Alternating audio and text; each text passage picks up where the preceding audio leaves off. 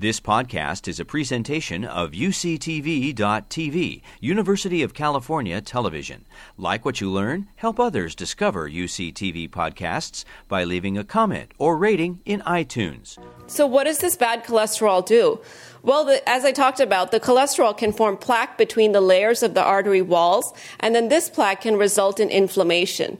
And the plaque does two things. One is it actually limits the blood flow getting to the organs that are being supplied by that blood vessel. And the second is that if it breaks open, it can cause clots and completely limit blood flow.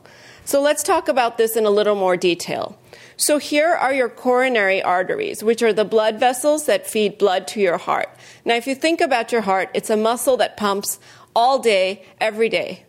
And so it needs oxygen constantly. So it needs these blood vessels that are feeding it to be open.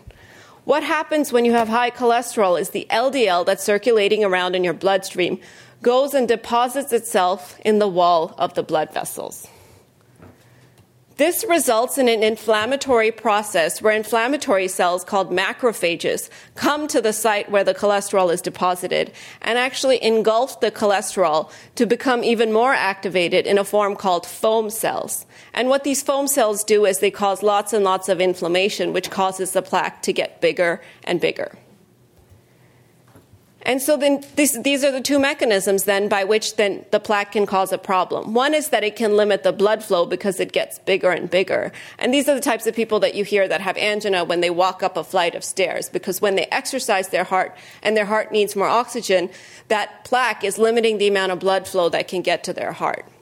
The second is that the inflammatory process can actually thin out this cap that sits on top of the plaque and cause the cholesterol to spill over into the bloodstream and when that happens, the body's reaction is to form a clot. So, what this clot does is it completely limits blood flow. So, if you think about what happens in your heart, which needs oxygen all the time, if you have an occlusive thrombus or a clot that's completely limiting blood flow, that piece of the heart muscle is deprived of oxygen and starts to get damaged and dies off. And that's what a heart attack is. It should be no surprise that the same process can occur in the blood vessels that feed blood to our brain. And shown here, the carotid artery and the vertebral artery, two of the blood vessels that take blood to our brain. And in the same way that they do damage in the heart, these plaques can cause problems in the brain. And if you have a complete blockage of blood flow to the brain, you have a stroke. And then again, no surprise that the same thing can happen in our legs, and that's called peripheral arterial disease. And people can get cramping and pain in their legs when they walk up a flight of stairs, or sometimes if the plaque ruptures, they can actually get necrosis or ischemia of a leg, causing them to potentially lose that leg.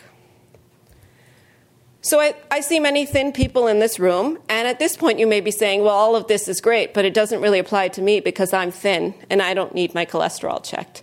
And I would say that that is the exact opposite of the truth. The new ACC AHA guidelines recommend cholesterol screening for everyone starting uh, in young adulthood. In fact, the new pediatric guidelines are even recommending cholesterol screening for adolescents because of the rising obesity epidemic in the United States. So even though it's true that overweight or obese people are more likely to have high cholesterol, even thin people can be at risk. And that goes back to the two mechanisms that I talked about in the beginning. One is what you eat. So you could be very, very thin and eat very healthy. But the other is your body's endogenous ability to make cholesterol. And a large part of that is determined by your genetics. So I consider myself a thin person, but I'm of South Asian ancestry. And most South Asians tend to have high cholesterol. And indeed, my cholesterol is off the charts. So you can be very, very thin and still have high cholesterol. So you should discuss with your doctor how frequently you should have your own cholesterol checked. And this will be a factor of your age, your family history, your risk factors, your body mass index, a number of other things. But you need to come up with an individualized plan with your doctor. You've been listening to a podcast by University of California Television. For more information about this program or UCTV, visit us online at uctv.tv.